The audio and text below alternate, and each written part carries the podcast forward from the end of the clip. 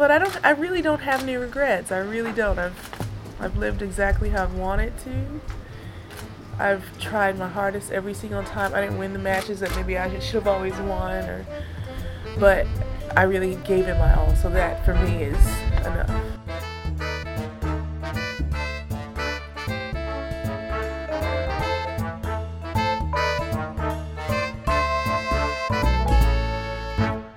Hello, everybody. Welcome back to the Body Serve. I'm Jonathan.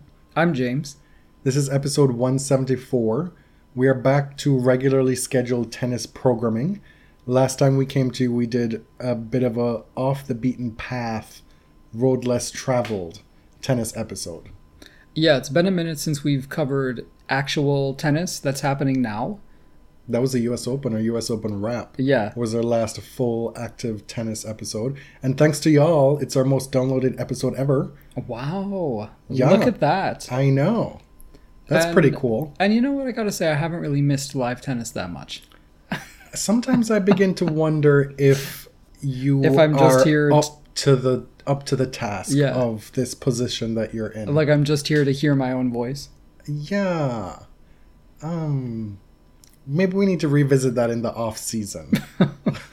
maybe I'll go on indeed.com and post a job description. Right. It doesn't pay. Fair warning. So you kind of get what you pay for. A lot has happened. The Asian swing has ended, correct? Has it? Or it's very close to has, to being done, at the very least. Hmm. A lot of stuff's happened. Let's start this week with the uh, the spicy results from this week. I think there was some spicy stuff. But Well, Coco Gauff, with a little bit of luck and a lot of bit of talent, won her first title of her career at 15 years old. I want to say this is wild. Mm-hmm. yeah, Call Me Coco won. Well, she reached her first WTA quarterfinal, first semifinal, first final, her first title, and her first top 10 win over Kiki Bertens. In straight sets? Yeah. Well, what's going on there? Kiki Bertens, who's playing in her 57th event this year. Wow. Amazingly. Of all But the things still- that I will be happy, Still has not qualified for Shenzhen. of all the things that I will be happy to put to rest in 2019, when the calendar turns over, mm-hmm. is your favorite topic from It's, this it's year. not going to end because by February she'll be playing in number eight or nine already. Lord.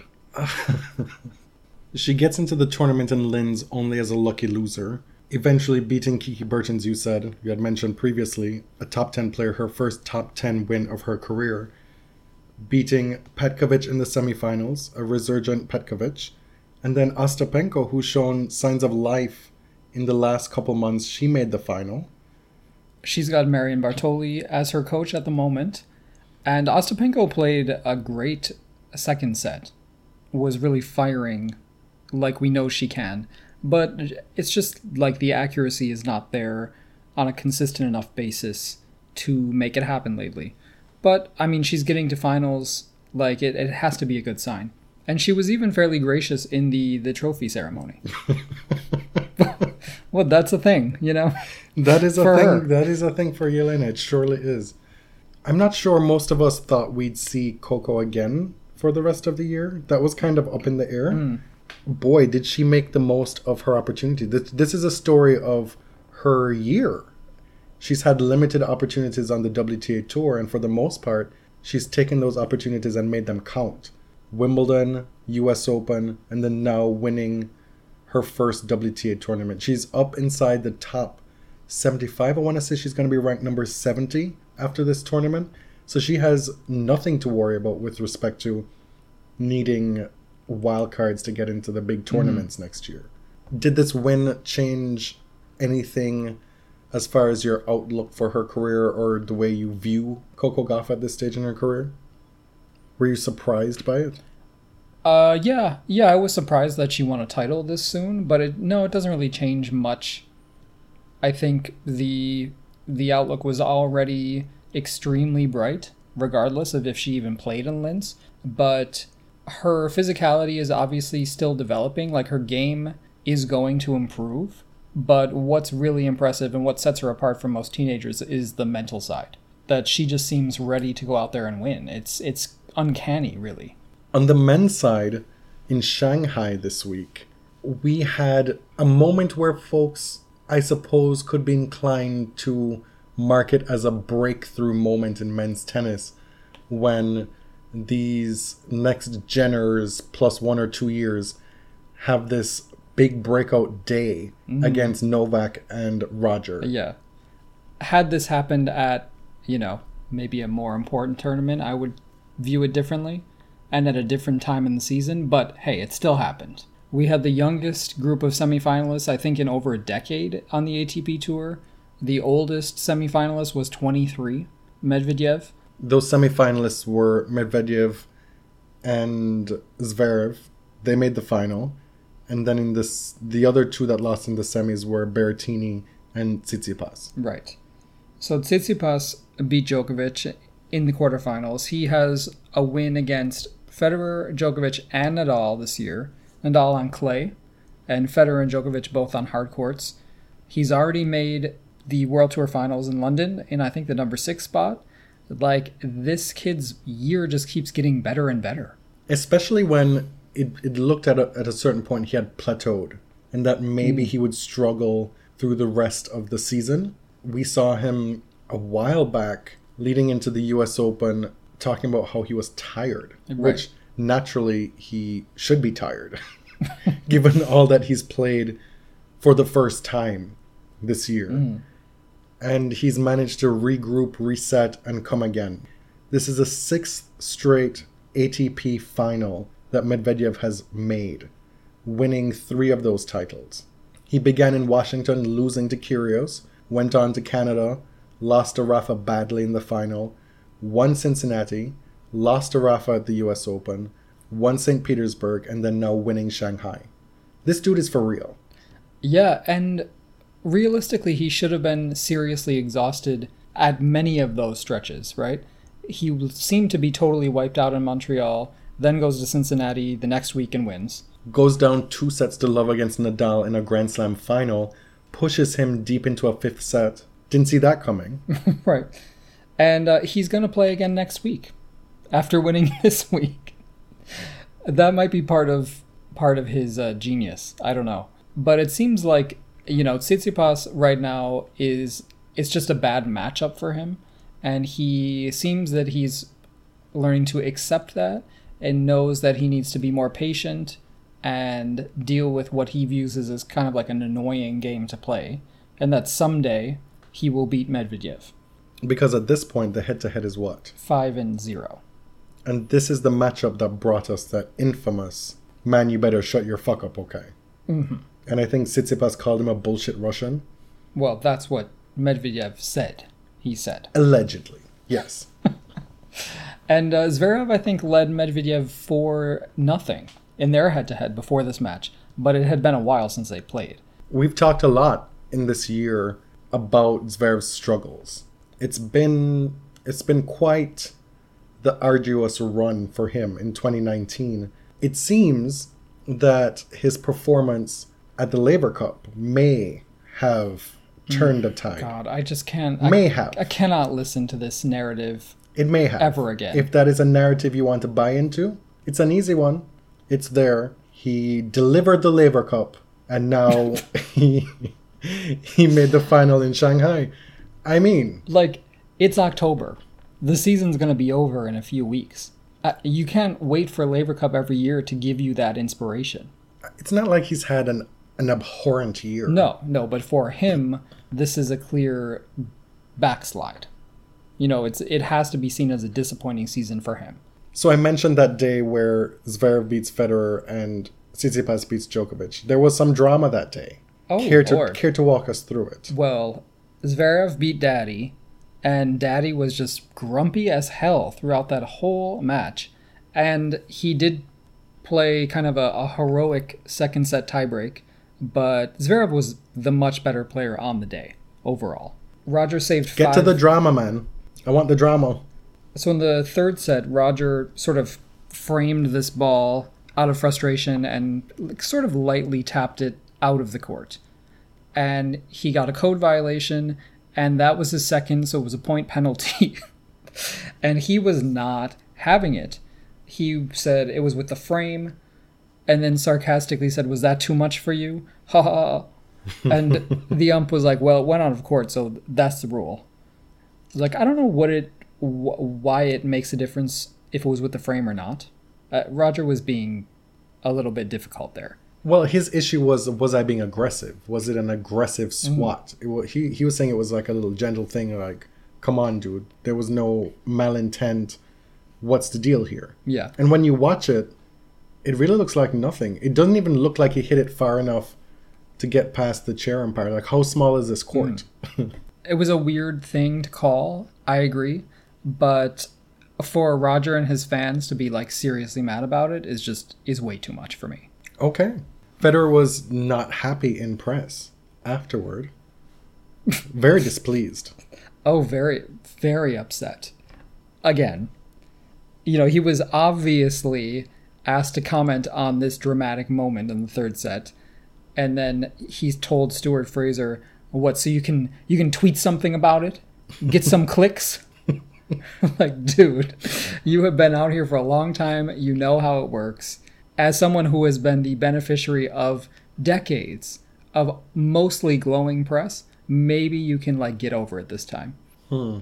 What you disagree? I mean, I mean, he I- was frustrated. He lost a match. I don't blame him for being annoyed or being Yeah. snippy at all. I- it's I- just like I get why Roger is frustrated. I have no issues with Roger being snippy to a reporter.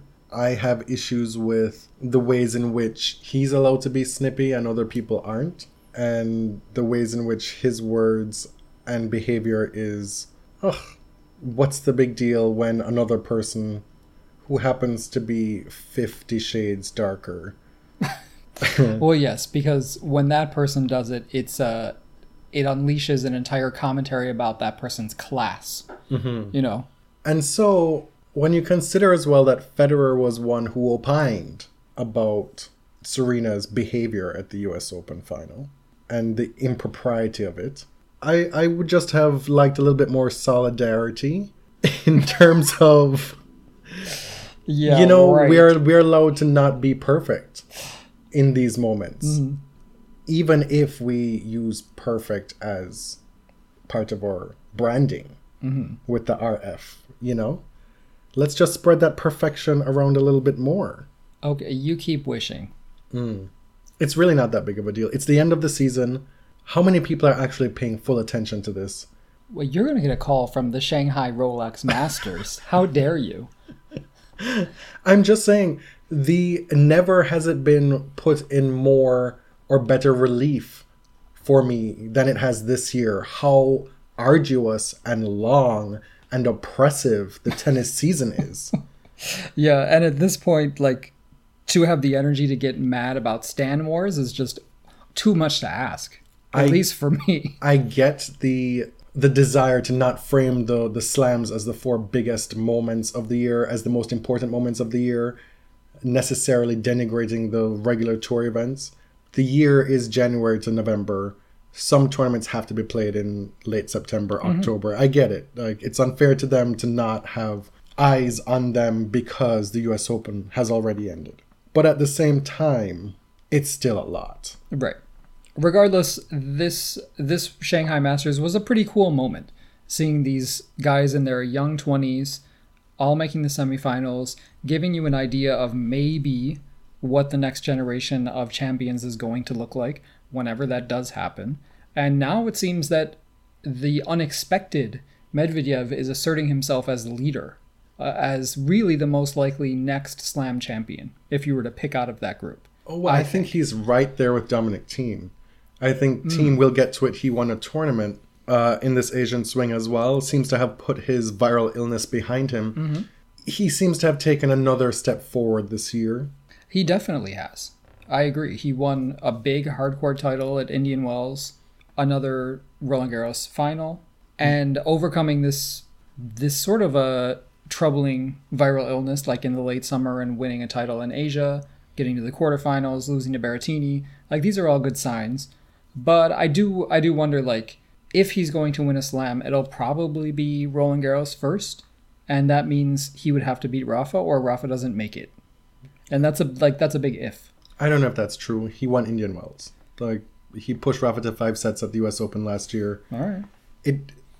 The point is he he has established himself as somebody who can play at a caliber and a level just below those top guys mm-hmm. now. Yeah. I think he and Medvedev are the two that are are standouts. But at the same time, we now have in the top ten five guys who are seriously good. Yeah. You I have mean, Dominic Thiem, Medvedev, Tsitsipas, Zverev, and Berrettini. No, and uh, Khachanov, and then you have Berrettini just outside the top ten. So Hmm. there are six guys who this year, save for Zverev, unless you want to consider Laver Cup, all those guys have done something truly worthwhile this year. yeah. And well, I mean, maybe not so much Khachanov this year, but we've seen his pedigree. Well, yeah. Zverev won the World Tour Finals last year. Obviously, we know he can win big tournaments. He has all these Masters titles under his belt. Tsitsipas has beaten the big three this year. So I think if you're looking to the next generation, they are starting to raise their hands.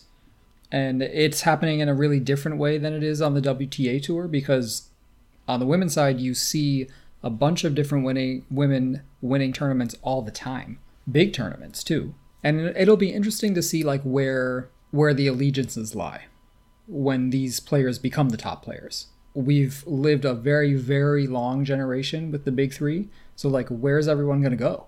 When Alexander Zverev beat Roger Federer in Shanghai, he uh, exclaimed, It's my fucking time. Much like he did, It's my fucking court. Yes. And it turns out it has been neither his time nor court Oh, wow. when he has hmm. made those declarations. no, he meant it, it was my time today. He meant like that very moment, you know? it's a look. It's so dramatic. you really just have to laugh. Like it's it's just kind of humorous. It's so over the top. What a moment. Since we've been away for so long, we've missed uh, really about 4 or 5 weeks of actual tournament results that we haven't talked about here. We're not going to hit all of them, but just to to catch up, Don't say the name. one that I really would like to talk about is in Metz. Very reliably, this young man wins French 250s, just collects them. This not so young man anymore who's been Mm-hmm. banned from the Body Serve podcast and enshrined in the By- Body Serve Hall of Shame. By you, and who still has four and a half months left of time to serve before the ban is lifted. wow. Well, we won't say who it is, but it's an 18 time titleist on the ATP, one Metz, defeating Bedene. That's and, it? 18? And looking good while doing it. That's it? 18? yes. 17 of them 250s? Sh- 15 of them in Shut France? up. You know he won Toronto. In St. Petersburg, Medvedev beat Coric. A good result for Coric there because he had been struggling for a little bit. Yes, really struggling with injuries this year. In Chengdu, Pablo Carreño Busta, who also did not have a good year at all, beat Bublik in the final. de Minaur, who is resurgent, beat Mannarino in Zhuhai. And as we said, Dominic Thiem won a title, not just any title, was the 500 in Beijing, beating Tsitsipas. And there was another great lineup of semifinalists in Beijing as well. Tsitsipas and Zverev, who also made the semis in Shanghai, Thiem and Khachanov. In Tokyo, Novak Djokovic reemerged from his post US Open injury shadow. Mm-hmm. Whatever he did, whatever kind of therapy they did on that shoulder worked because he worked his way through that draw very easily. A 500 level tournament in Tokyo. He beat, First time he'd ever played that tournament. Mm-hmm. He beat his frequent whipping boys, David Goffin and Lucas Pouille, and then John Millman in the final, who uh, he's really turned around a year that was pretty disappointing overall. The week before making the final in Tokyo, he won the Kaohsiung Challenger. It must be, I mean, Djokovic didn't go super deep in Shanghai, but I would say overall his output since coming back from this injury has to be heartening for I would think so. his fans. Yeah. Considering you didn't really know what he would look like or if he would show up at all, if he would take the rest of the year off. Mm-hmm. He's back. He looked good and hard. He went out to a, a Tsitsipas who was feeling himself. Right. And we do now know for certain that Rafa Nadal will overtake the year or the number one ranking early November because of the points that Djokovic lost in Shanghai. The year end is still a toss up, but it's uh, Djokovic has to perform extremely well for the rest of the year. I had speculated that by the end of the Australian Open, that it was likely that Nadal would return to number one. This result kind of hastened that Right. eventuality, and so he will, due to the nature of the way the ATP points fall off at the end of the year. The World Tour finals and the Paris points will fall off the same week. And so even if Djokovic wins Paris, he still will hmm. have the World Tour finals off his his ledger that same week. And so the following week Nadal will will become Right. number one. And Paris is officially the last event on the ATP calendar, and it's the last chance to gain any points to qualify for the World Tour finals. Yeah. So then it becomes a matter of how much winning does each guy do at the Nitto finals. If Nadal goes deep in Paris, wins three or four matches in the World Tour finals, he's year in number one. At which point, all three of Djokovic, Nadal, and Federer will have been year in number one five times Wow. one behind, I believe, Jimmy Connors at number six for the all time lead. Don't quote me on that. Sampras and Connors are there somewhere. One of hmm. them has six, and they're in the mix somewhere. But the point is, they'll all be tied, and one of them will have the chance to be the leader of that pack and have that feather in their cap. Hmm. Uh, Andy Murray is back playing these big tournaments. He hmm. made the quarterfinals in Beijing, beat Berrettini, which these days is no small task, Cam Norrie, and then lost to Thiem, who was the eventual champ in Beijing, That was a big win against Berrettini, and he did it in Yeah. straight sets. Mm-hmm. in two tiebreaks, I think, right? He atoned for his earlier loss in his comeback against Tennys Sandgren. Yeah, I see you didn't cancel him for that. It's Andy Murray. Andy Murray has been out here at every turn being a decent human being. Mm-hmm. Ju- You know, we've seen all these video clips of him pushing back against reporters, people who ask him questions about who's the last person to do this, blah, blah, blah. How does it feel to be the first Brit to do this, da, da, da. And it's always, well, uh, not the the last American to do it was actually Serena Williams, the Williams sisters. They've done it. And the last one I saw was years ago, babyface Andy Murray being asked when who was the last Brit to win Wimbledon, and he goes, uh, and like not even having to think about it, he's like Virginia Wade. And he's like, oh, you know, I, I I like what you did there, but um, in terms of the last man, he's like, well, obviously the last man to win was Fred Perry in 1936. Right. It's always just so natural with Andy. Like, it's not even that he's trying to make a point, it's just his knee jerk Yeah. is to actually give credit. And I, I, when I watched this last one about Virginia Wade, it's not and it's not as easy as people would think. Like this is how the socialization of fuckery works, right? Oh, is that a sociological term? It is, yeah. We're conditioned to view the world through a male-centric lens, mm-hmm. and so I, I think to myself, like, if I'm if I'm Andy Murray, a young tennis player at that point, I guarantee you, the majority of people, maybe myself included, would have answered Fred Perry, and not because mm-hmm. they don't think women's tennis is great.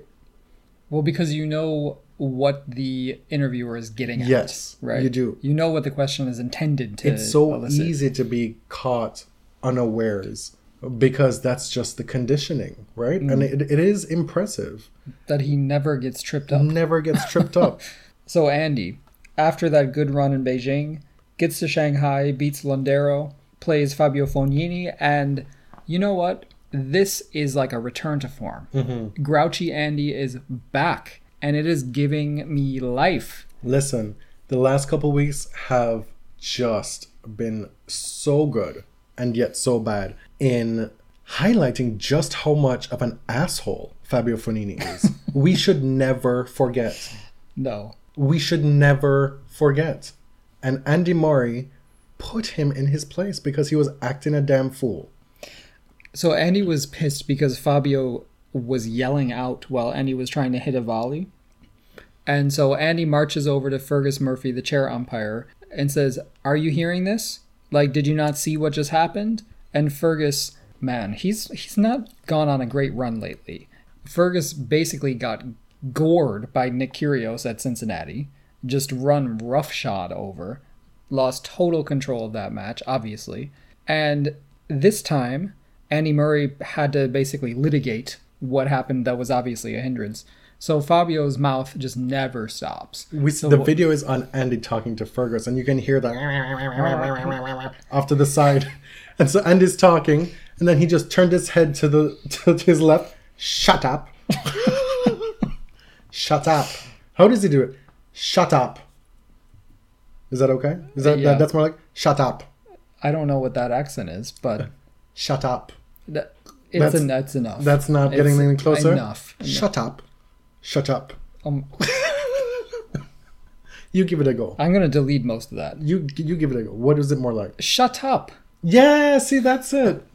Andy's attitude is back, and he even said after the match, you know, I didn't want to go there, like I didn't, I didn't want to act like that, but I felt like I had to stand up for myself in that moment. And I'm like, Andy, when have you not stood up for yourself? Fognini's like a fly that you cannot He swat. is a mosquito. you cannot swat him. Ugh. I'm, I'll never forget on a VH1 Behind the Music or something, Cher was being interviewed. It was her own thing, her own Behind the Music.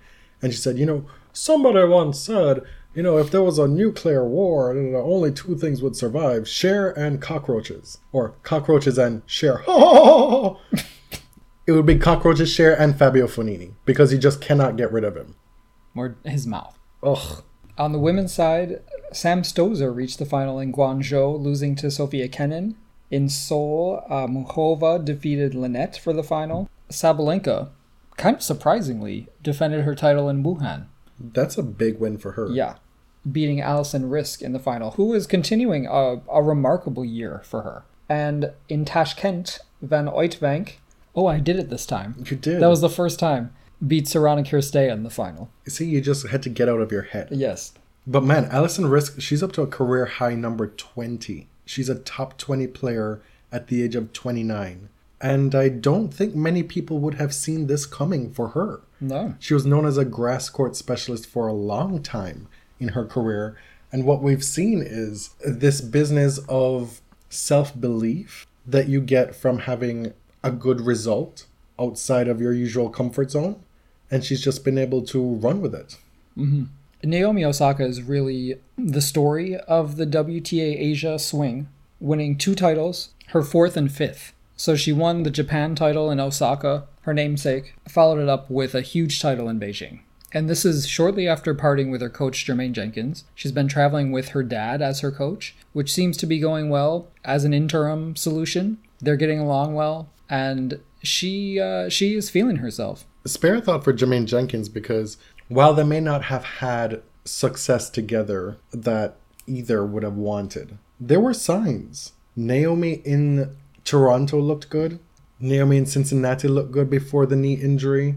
She looked good in New York as well, despite that. You don't know how much this success could have happened sooner and to save Jermaine's job had it not Well, been for that. That's speculation. who knows what was going on behind the scenes. Um, The- Jermaine actually worked with Coco Gauff earlier in the year as well. So he's worked with some huge players who've had successes this year. But unfortunately, a lot of that success happened after their their relationship officially ended. Mm-hmm. And for Naomi, that's her second coach this year. Well, her dad is now her third coach because she was mm-hmm. with Sasha. It's crazy that the Australian Open that she won was just January this year. That Yeah. feels like two years ago. Yeah. Naomi and Sasha broke up at the start of the year. She eventually hired Jermaine. That didn't last. She's with her dad now as the coach, and she's had this this success. She's got a lot of stuff going on in her life. It's confirmed that she's in a relationship with uh, this young rapper Cordae, JB Corbet. What? Cordae. I can't remember his name. I know he's got Cordae some initials. it? Yeah, Cordae. Um, the, the two initials are part of the, the Y group. YBN. Yes, YBN Corbet. I think. I think that the YBN is the. the Oh, it's a group. yeah, it's a group of rappers. It's a collective. It's a rapper collective.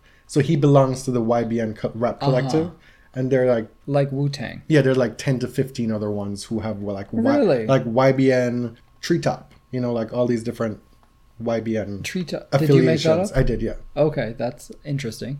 Um, he is on HER's new full length album. Oh, he is. Yeah, It's the first time I've actually I've seen him uh, professionally because I didn't I wasn't aware of him before the Naomi connection. And she's out here buying six million dollar houses in Yes, Los Angeles. It's that Taylor Swift strategy, real estate. When you start to make money, you buy real estate, man. So she's out here doing big things, and you know that winning on on Asian soil is a big deal for her, not just because people question her identity all the time, but also from a bank perspective. like you make a lot of bank if, as the top tennis player in all of Asia, you're able to win Asian tennis tournaments. Yeah. that's just a fact. And you go to your home country and you win. facts are facts. You win the tournament that is in the town that has your last name. That's a fact. that you win a lot of money. Uh-huh. She won that tournament without dropping a set. She beat Pavlyuchenkova in the final. In Beijing, man, she snapped a very famous win streak that we have been talking about for a lot of this year, despite that person not playing for several months out of that win streak. It's it's it's uh This sounds so shady. it sounds very petty, but it we've got to stop talking about this win streak uh, It needed of to end. completed of completed matches because there were retirements, there were injury breaks that lasted the entire clay and grass season. Like, just stop the nonsense. it needed to end because it had us out here being super petty and taking away in effect from Bianca's Right. wild achievements because they're incredible. and be- it really is a media concoction, Mm-hmm. right? Like we're look obviously they're looking for new angles. The people who promote the sport are looking for exciting new ways to talk about it. Totally get that. But in this Asian in this fall Asian swing, you got people saying Medvedev is the best player in the world. It's like okay, he's the best player this week. He lost to Nadal twice in a row in August and September. If if Zverev wins next week, he's the best player in the world that week. Like let's let's be realistic here. Okay. Yeah. What I want to talk about here is how it took the rise of Bianca Andreescu to have folks really appreciate Naomi Osaka. I've seen mm, a, Indeed. a turn, a tidal rising turn of shift, however you want to call that, mm. to Naomi's side. Not that people are hating on Bianca, but she's no longer the upstart. She's no longer the one who is out here chopping down your faves. Yeah. She's had her moment. She's been away a little bit, had a little bit of strife, and now she's coming back to prove to you again her pedigree. Right. That she has the range. And I think what you're seeing now is a lot of Serena fans are looking at, they're surveying the WTA landscape and they're saying, oh, well, if it's between Bianca and Naomi, we're going to pick Naomi. It's not that You bad. know, right? We're, we're over it now. Because a lot of the suspicion of Naomi and the critiques of her were Serena related, right? Right, Especially right. when you had that 2018 US Open final. And I think the last 12 months have gone a long way toward uh, quelling those concerns. I should hope so. Yeah. Like, what more would you need? The Rogers Cup match, Mm-hmm. the US Open happening again. We got through that with no issue. Like, Naomi has been nothing but gracious towards Serena when she would have been absolutely justified to. to be in her feelings, at least. Yeah. So, like, I'm that that's one positive development for me that can probably only be undercut should Naomi come whoop up Serena kind of whoop ass in some big match next year. But I'm I'm happy to have them coexist at the top and have people not bickering anymore. But in this match, this Osaka Andreescu match, Andreescu was really pounding the hell out of the ball for uh, almost the first half. I mean, the match itself was really exciting. The first set, Bianca goes up 5 1. Naomi gets back. Still, Bianca wins the first set 7 5. But as the second set goes on, you see the improvements in Naomi's game the defense, the patience, just allowing herself to stay in points and assert her power. It's it's really cool to watch. And like both of these women have so much talent. Bianca has so much versatility and obviously a lot of just grit. You know, I don't want to reduce her game to that because she has basically every shot in the book, but she has like blood and guts. And great, like world class visualization. Her visualization game is Are you on fleek. are you being sarcastic? on fleet? On on fleek? On What is it? fleek. On fleek. Oh, Yes, th- that was a moment. Yeah, a Freudian slip, perhaps. I was of the opinion that for the betterment of Bianca and the women's game that Naomi needed to win that match. Hmm. I think it was a it was a leveler that match. It was bringing things back to equilibrium and I think and I don't mean this in a, a snarky petty negative way. I do think that Bianca needed to remember what it was like to lose. Mm-hmm. That that is something that she can only benefit from because she played a superb match, came back from winning the US Open, went and did all her media obligations, and was able to come back from that and put her best foot forward again. Like that's that's no small feat. Mm-hmm. We see all the time folks struggle with that. And so she comes to Beijing and she's faced with playing Naomi Osaka in this match against this woman who is one half, the other half of the would be rivalry, right? Right. And she brings her game, and Naomi brings her game, and it's a wonderful thing to watch. I'm just happy that we saw a match of this quality because it was super, super hyped, right? Mm-hmm. Like these two women, they could be the number one and number two players for years to come. We don't know if it's going to happen, but it's in the realm of possibility, right? So I like to see that they match up well and they both fought. Here's the thing folks are saying this is going to be the rivalry that's going to define and carry the WTA Tour post Serena Williams. We've seen many would be rivalries come that. and go, and what we see them play five times because of injury, not making it deep into the same tournaments. Hell, when this draw came out and when as it was progressing toward this would be quarterfinal, everybody knew like, wow, this is this is a huge moment should these two women play. Mm-hmm. But there's no guarantee. Right. There a lot has to happen before they can even play in the quarterfinal of this one tournament, let alone to then extrapolate toward the next five years and say these two women are going to do it. The next Bianca, the next Naomi could be lurking in Australia in January. Mm-hmm. You never it know. It could be Amanda Anisimova. Who know? Like it could be Cori Gauff. I have no idea. Or some person whose name we don't even know yet. Exactly. And so a lot of things have to fall into place for this to really happen. And it got me thinking is it something that we really absolutely need? Obviously, the answer to whether or not it would be good for women's tennis is yes. If Naomi Osaka mm. and Bianca Andreescu play each other 10 times a year in high stakes tournaments, this is going to drum up a lot of interest and support for the WTA. That's a fact. But does the WTA tour need it? And what I struggle with is the the undercurrent of that means that the product right now needs something and it's not good enough. And it's something that I I struggle with because I think what's going on right now on the WTA tour is fantastic. We have so many players, young and old, the perfect blend of young and old, winning and doing well, older players putting the hard yards in to get back in the game, Venus coming and trying and trying. She did not do well this Asian swing. Sam Stosur making a final, Petkovic making a semifinal. Literally anybody can do it on the WTA hmm. tour.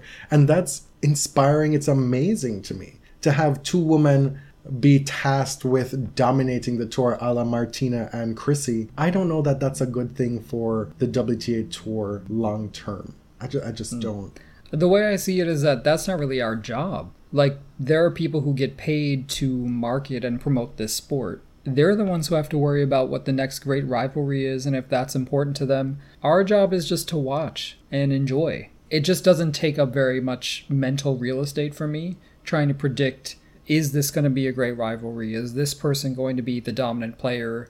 I'm just going to roll with it because I I don't have to build this sport in the future. Like that's not my job.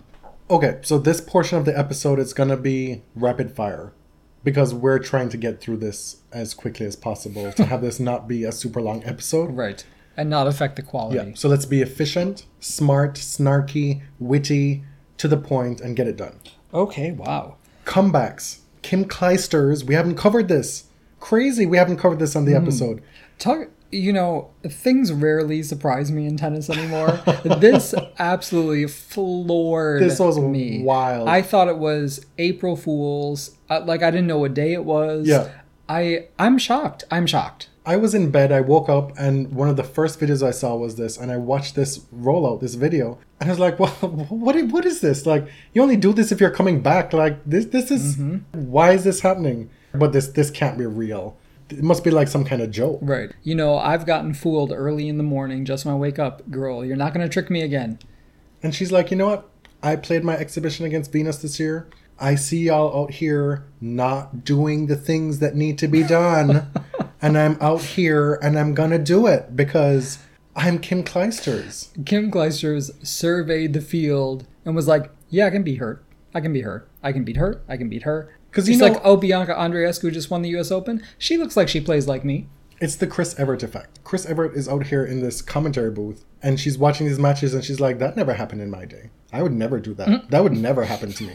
So I can imagine that Kim Clijsters oh is my watching God. these matches and she's Right. like, what on earth is going on? I simply must. I simply must return. Oh my god. She uh she's not as old as you might think. She was super young when she retired the first time.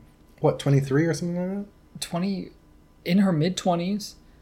She was super young when she retired the second time. Uh-huh. She's had 3 children in that stretch. She's got a homestead with pigs and dogs and seems like they have a wonderful life. Just a year or two ago, we got this great story about Svetlana Kuznetsova interacting with her pig. Right. Staying over at Kim's estate or whatever. Um, but she's she's felt the itch and she said like I'm gonna play a limited schedule, but I think my kids are old enough now that they can travel and it won't be too taxing on the family. She's And- already still around the game, right. and I get it. You have all these players playing well into their 30s, and isn't this the great aspect of the current state of women's professional sport? The landscape has changed. It'll be one of the greatest legacies of the Williams sisters. Specifically Serena, as much as people mock her for, you know, as a mother. You know, Hashtag this mama. yeah, it's a positive. It's a net positive. You can have both Right. as a professional tennis player. And you know, just so you don't get mad, we know she's not the first, and No. she's not the only.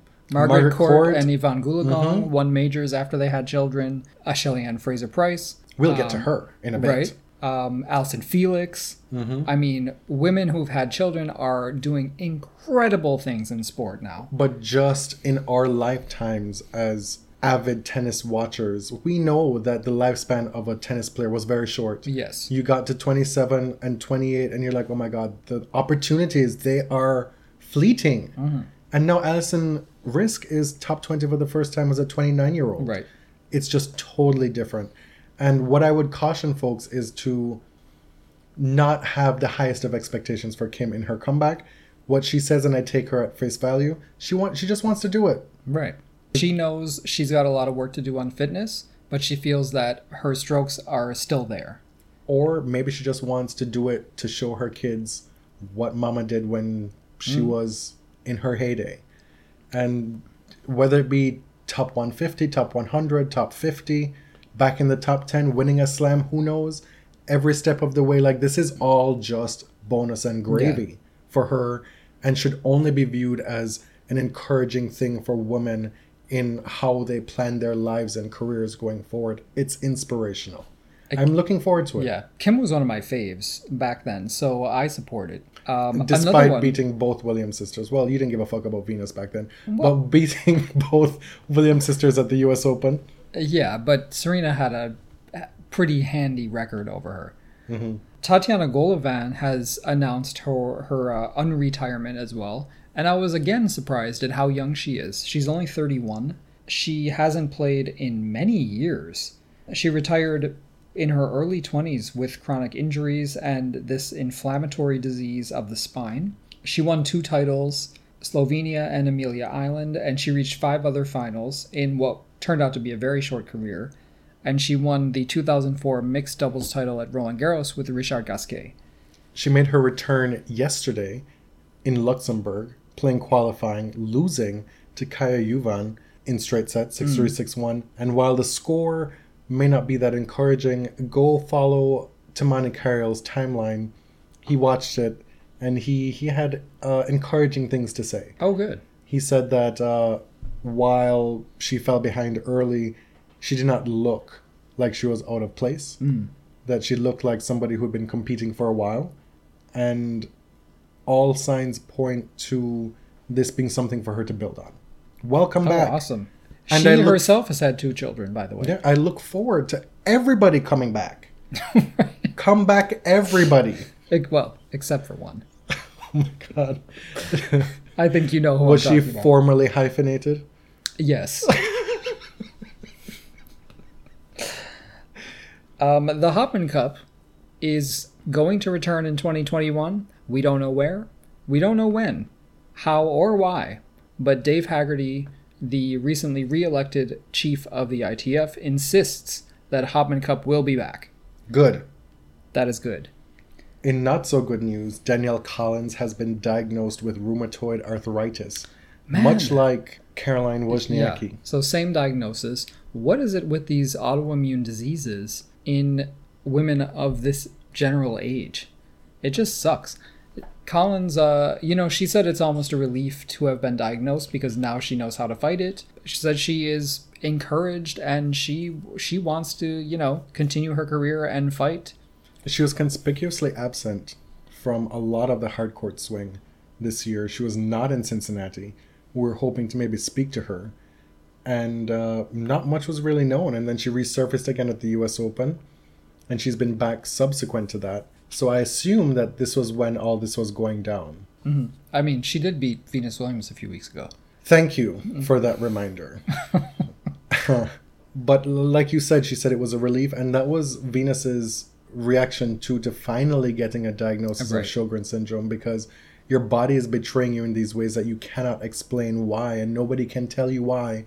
And once you are able to know what it is, then you can make plans to move forward. And uh, Caroline as well, she had a, a decent result in Beijing, and she's talking about planning for next year as well. So good for her. You don't want to talk about this, but I want to talk about this. This resurfaced on my timeline this past week, and it was from 2015 when John Wertheim, in his 50 parting thoughts from the US Open, kinda went off on Rafa Nadal. and I'll never forget it because I thought it was, at the time, if I were to believe the words that he was writing as a Nadal fan, kind of gloomy. It was so yeah. it was so morose. It was kind of like an obituary on Yeah. Nadal's career. And at the time, Nadal had just rolled out the Tommy Hilfiger campaign, one of the best underwear campaigns for any male athlete to ever have been issued, to be frank. and he had participated in this uh, PR thing ahead of the US Open where they did the strip tennis. He only got shirtless. It wasn't that Yeah, yeah. salacious. But in this 50 parting thoughts, Wertheim was not very charitable toward Rafa. He said, The whole affair was weirdly depressing and it took a while, but I finally figured out why. It wasn't the Wisconsin level, level cheese factor or seeing Nadal, one of the all time greats, reduced, almost Kournikova style, to a sex symbol, replete with the Cheshire Cat look at the end of the commercial. Uh, you're straight, you don't get it. That was not meant for you, John. It wasn't knowing that Nadal, a simple guy with humility who'd rather eat a burger at a sports bar than go to a hip new restaurant, was out of place, surrounded by all these climbers. It was the message of resignation as it pertained to his career. The air is leaving this balloon, and I need to capitalize on these opportunities while I can. I remember at the time thinking it was a really cynical take by Wertheim standards. Like I was surprised how hard he went. At the time, Nadal had not made a quarterfinal at any of the four slams that year in Right. 2015. Right. It was the worst year of his career. Sure. But he I mean he had won the 2014 French Open. Mm-hmm.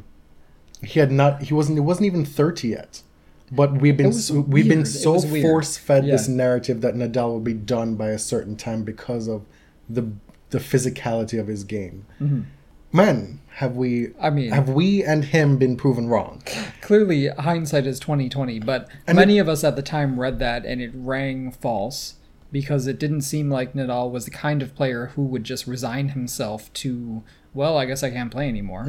it wasn't just Wertheim when he was asked about it in the subsequent mailbag, he said, "Well, yeah, I've been getting roasted for this a lot, but here's a response I got from a viewer, a listener who kind of felt the same mm, thing." yeah. And I can see how folks felt that way because it was jarring to see these kinds of results from Nadal, and also not just this whole this resignation business was a bit overstated, but it had more to do with the doubt that mm. Nadal had in his game Right. he had serious doubt at that time. And uh, it's not it's not really fair to john to be putting him on putting him on blast like this on the podcast. So it's not so much uh, a denigration of him as it is maybe a word to the wise to maybe keep these prognostications to a minimum when it comes to burying people before they're good and damn well Yeah. ready. Maybe I mean we could always go back and listen to old episodes of ours and see what terrible predictions we made. Yeah, and I'm sure we had really gloomy things to say about Nadal too at some point, but it was the tethering of the campaign, the underwear campaign, Yes. to the decline in his game as some kind of, well, wow, this is the end. That's what I found very cynical. Yeah. And the idea that he had been reduced to a sex symbol as if he hadn't been before. He had done like salacious Yeah. underwear ads before that. The Armani one, he's Yeah. been talking about his the, famous ass. the jeans, the Shakira video, like he had been a sex symbol for many years. So it surprised me at the time that I read it because I was reading Wertheim religiously. And also, the campaign was so well done. Yeah, I Like, this remember PR this we PR went to Macy's in New York that year, and there was like a wall of Yeah. Hilfiger underwear. This this PR stunt with the strip tennis was a bit much. But by and large, the the Hilfiger campaign was a big success. It wasn't cheesy; it was sexy. You know, Mm. Yeah. it did what it was supposed to do. Rafa knew what he was doing. He made those coins, and like he's done his entire career, his dedication to his career has been foremost. We are a multitude of things. You can be sexy and a Grand Slam champion and still do the business on and off the court. That's all. It just it's something that stood out to me this past week. You may know that Andrea Petkovic is uh, an aspiring writer. After her tennis career, this is something that she really wants to get into. And it turns out she is already a sports writer, and a pretty good one at that. Her essay for Racquet magazine Tennis versus Tennis was recognized among the best American sports writing of 2019, alongside Chloe Cooper Jones's GQ story on Del Potro. Yeah, if if you haven't read either of those, definitely seek those out. Umpire, you're gonna make fun of me. Gianluigi Moscarella. Gianluigi. Oh, umpire Gianluigi Moscarella. Yes, the, the last name was right. That, yeah. that did that sound okay? yeah. He's been suspended by the ATP Tour after being caught making inappropriate remarks to a young ball girl and coaching a player. He's a gold badge umpire in a match between Enrico Dalla Valle and Pedro Sousa at the Florence Challenger.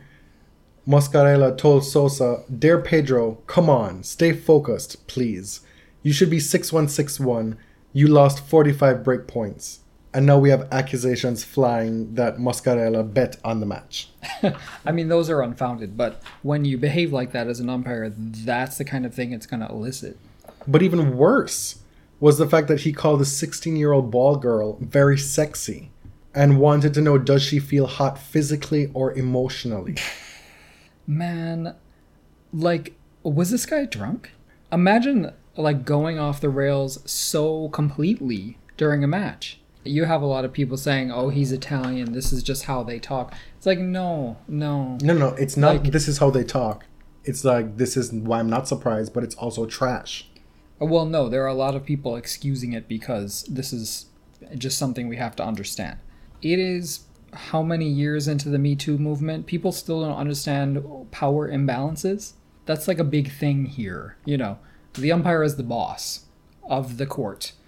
He is making a teenage girl feel uncomfortable. She's 16 years by old. making sexually suggestive comments. Asking if she Right feels very sexy. I do know he is clearly the person Yes. in control here. It's ridiculous to sort of brush this aside. This is a workplace. Exactly. You are harassing a minor sexually. And even worse, in a workplace. she's not even getting paid. No. So it's beyond Right. all the pales. so he was dismissed from the tournament and the ATP has launched launched an investigation, but they're running short on umpires right now. They fired that other guy for doing an interview. And this guy, I mean, it looks like he'll probably be fired as well. He should. Like, this is untenable. You cannot hold this position after you do Well, do I mean, Because think about it. This is the first time it was brought to light. I guarantee you this has happened and maybe even worse many times before. Hmm. Right. That is the story of the Me Too movement, right? You have one issue that's brought to light and it starts just flooding through the gate. but also what he was saying to Sousa, trying to encourage him and sort of like shame him for losing all these breakpoints, that calls into question your integrity as an umpire, and that really is paramount. Like that's that's the the biggest kind of competency of your role. Mm-hmm. You have to have integrity, right? There are no defenses to be made right. for this umpire. It is untenable in every respect. Hmm. Oh, so this is interesting to me. We've been talking a lot about prize money on both tours. It's been a huge issue with the ATP Players Council this year and previous years. The New York Times got an exclusive here. Christopher Clarey wrote the story. A big group of ATP and WTA players, led by Vasek Pospisil, have engaged a law firm which sent a letter to all four Grand Slam tournaments on August 20th, arguing that players need a bigger proportion of tournament revenue and they want a place at the negotiating table. So this was done outside of the traditional avenues, outside of the ATP and WTA players' councils, which is very interesting to me. It could indicate a few things. The fact that so many players were willing to sign this outside of the normal structures might mean that the tour's leadership are not in support of it. It could also mean that the players don't have confidence in the structures that are in place. So Sloane Stevens was interviewed as a kind of a representative of the WTA side of things, and she's fully in support of it. She said a majority of top 100 players have signed this letter. Pospisil says around 70 to 80 of the top 100 men have signed. Roger and Rafa did not, hmm. which is not surprising. They recently joined the council.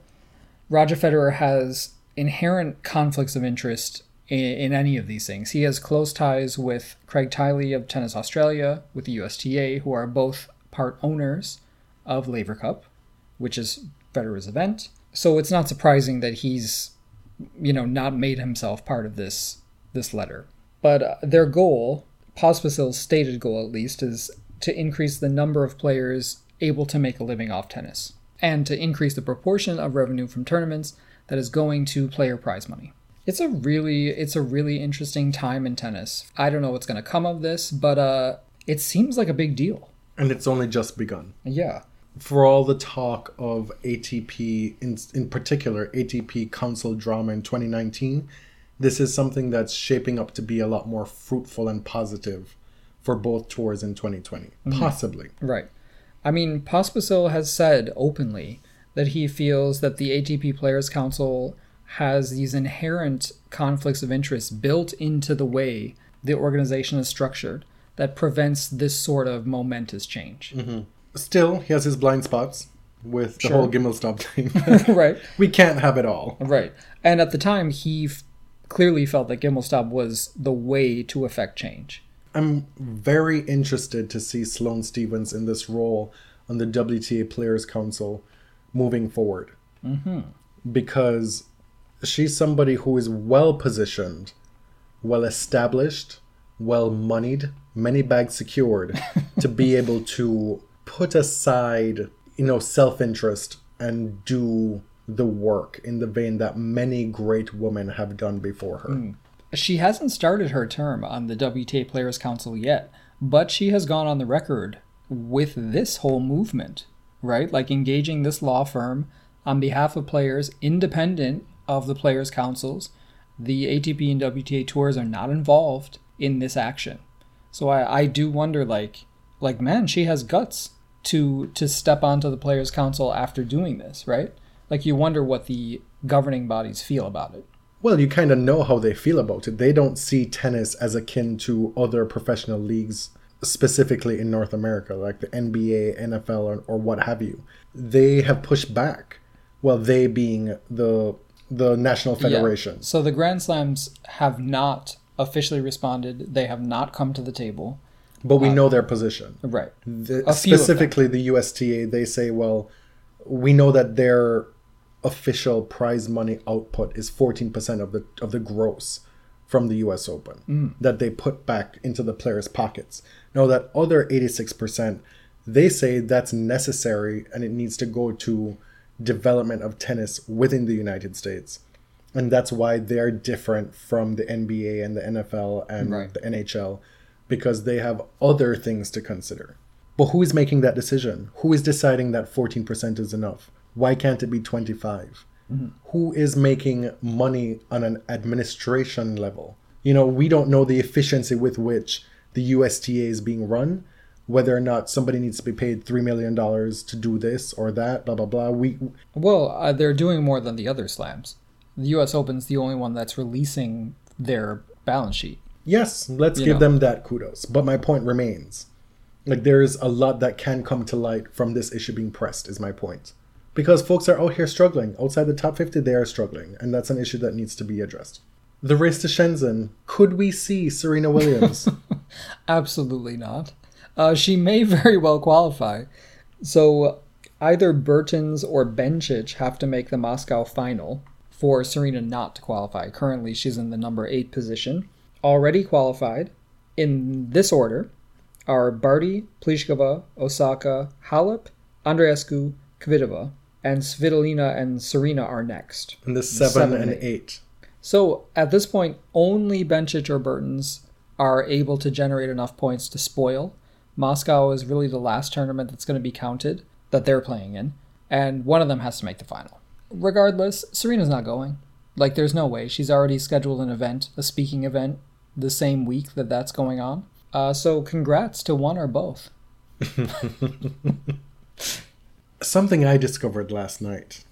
I was on Twitter and Soledad O'Brien follows a lot of people, like in the hundreds of thousands. Okay. She follows me on Twitter. When I first saw that notification, Soledad O'Brien follows you. You thought like, you had made it. like what? Not made it, but like this is so weird. One, but also like maybe she's just a big tennis fan. But it was like okay, she just follows a lot of folks, hoping you follow them back, right? Hmm. So she was retweeted onto my timeline, and I clicked on her profile, and I saw followed by Mary Pierce, and that signaled as weird to me because from what I know of Mary Pierce being a super born again Christian and politicking conservatively, I didn't really think that necessarily she aligned with Soledad O'Brien's politics.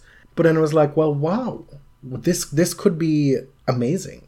You know, maybe Mary Pierce is one of these born again Christians who are still somehow, you know, politically left leaning. Alas, that was not the case. She follows something like 180 people on Twitter. I scrolled through all of them, and a lot of them were innocuous, a lot of them former players. And then you got to the entire Trump immediate oh and my god. extended family. Like the whole family The tree. whole family. if there were a Trump dog, he would have been followed. and then, I don't know, maybe this is something that I should have done research on. I'm assuming Mary Pierce spent some time in Florida because she's followed Rick Scott and Rick Scott's wife. Mm. And his wife. and Mike Pence and Mike Pence's wife and you know And Joseph Mercola. who was that? Joseph Mercola is a famous or infamous internet doctor. He's like a face. what? He's like his own WebMD. Mm-hmm. Like, I know I've I've heard of him for years, and he is an absolute proponent of anti-vaxxing. He's lobbied for it. Like a lot of his stuff, he's been sent cease and desist stuff from the FDA. Like this is all hogwash bullshit. like Mercola is a symbol of fake news, Oh, essentially. oh, I was blissfully unaware. Fake medical news. Mm-hmm. You And- know, she does keep her her tweets and her likes pretty clean though. Like it's pretty close to the best. She's not liking all this crazy stuff like John Isner and Tennys Sandgren do. Yeah. It's pretty much only tennis. The point is, for a brief moment there, I had hope because I really enjoyed Mary, pa- Mary Pierce growing up. I mean, Mary Pierce was weird like from the jump. right? She was. Even before she was problematic, she Yeah. is weird. we wanted to end with a shout out to two incredible female athletes, GOAT candidates, Shelly Ann Fraser Pryce and Simone Biles. Yes. In what I mean, in Simone's case, the GOAT status is locked up. She's still a kid. un- unquestioned. She's still a kid. But Shelly Ann Fraser Pryce had her cute little baby, came back to sprinting, and she is again the fastest woman in the world. Running 1070, 1071. Shelly I Ann mean, Fraser Pryce. 11 years after she ran in, in Beijing. 2008 she burst onto the scene she's won back-to-back olympic gold medals in the 100 meters she's won four 100 meter gold medals in the world championships she's done this now after coming back from having her cute little baby boy this is this is top stuff right?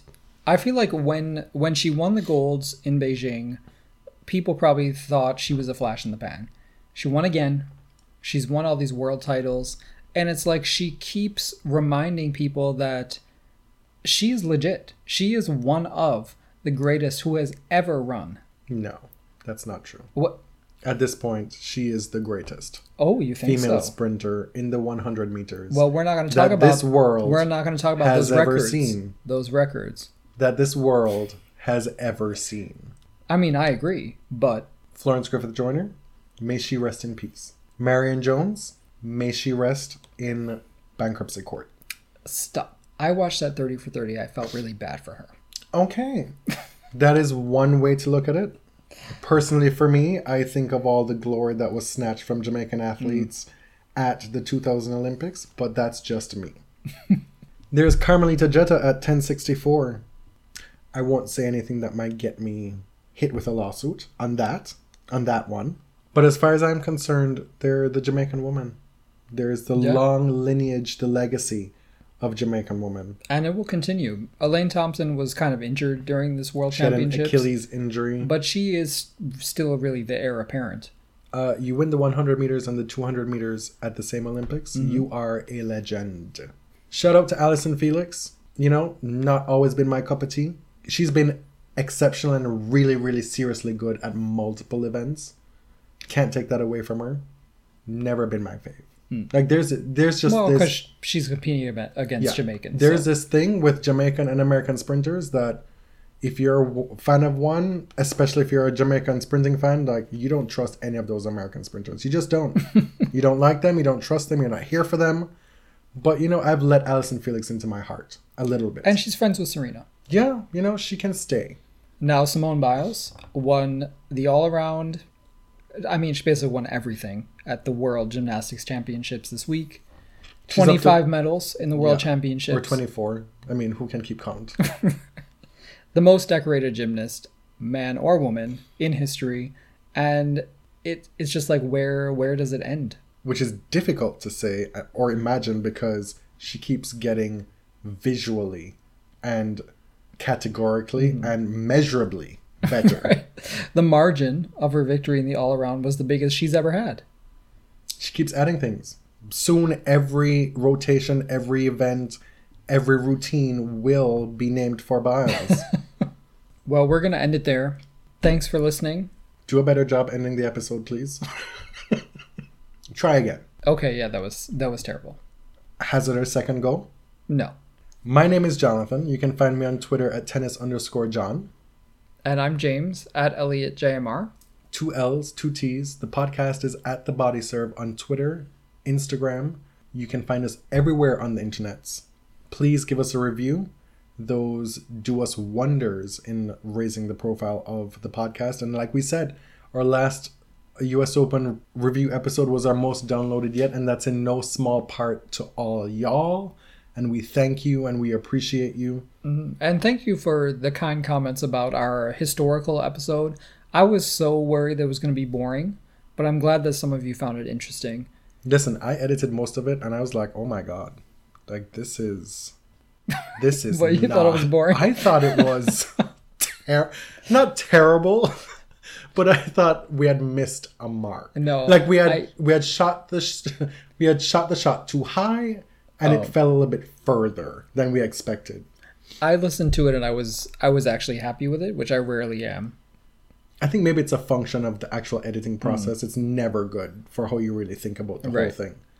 Because I'm I'm taking out all the really really bad stuff, like the ticks and the pauses, and you don't get a, a sense of the flow. Which, when you're talking about historical stuff, is pretty well- important. Well, they don't need to know that. okay, fine. Thanks for listening. We'll see you. Uh, I don't know, a week or two. Till next time. Thank you. Thank you very much.